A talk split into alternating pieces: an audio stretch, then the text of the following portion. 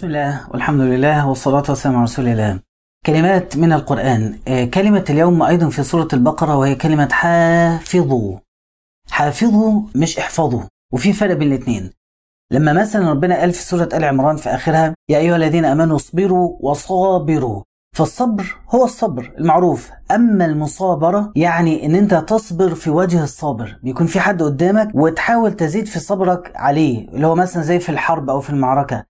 فالكلمة المصابرة تزيد عن الصبر في إن في طرف آخر.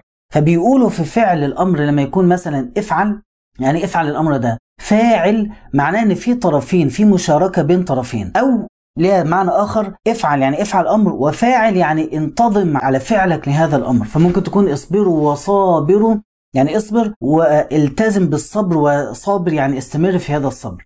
المعنيين يتحققوا في كلمة حافظوا ربنا ما قالش احفظوا هذه الصلوات في مواعيدهن مثلا أو احفظوا الصلوات والصلاة الوسطى ولكن قال حافظوا.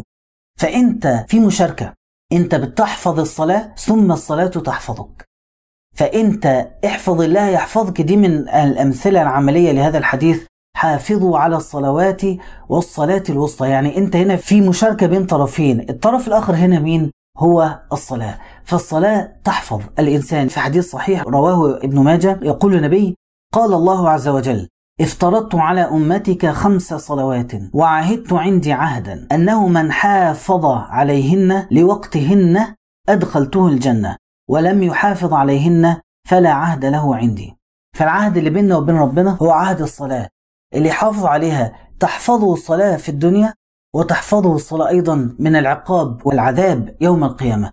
فالمحافظة على الصلوات أنت بتحافظ عليها في ميعادها أنت بتحفظ مواعيدها ومش بتأخر صلاة مع صلاة مش بتجمع صلاة مع صلاة وبتحاول تؤديها بما ترتضيه يعني إن تؤدي به الصلاة من خشوع ووضوء و و ثم يأتي الدور على الصلاة إن هي كمان تحافظ عليك في الدنيا وتحافظ عليك أيضا في الآخرة. نسأل الله تعالى أن يجعلنا من عباده المصلين وأن يجعلنا من أهل القرآن. اللهم آمين. وصلى الله وسلم على سيدنا محمد.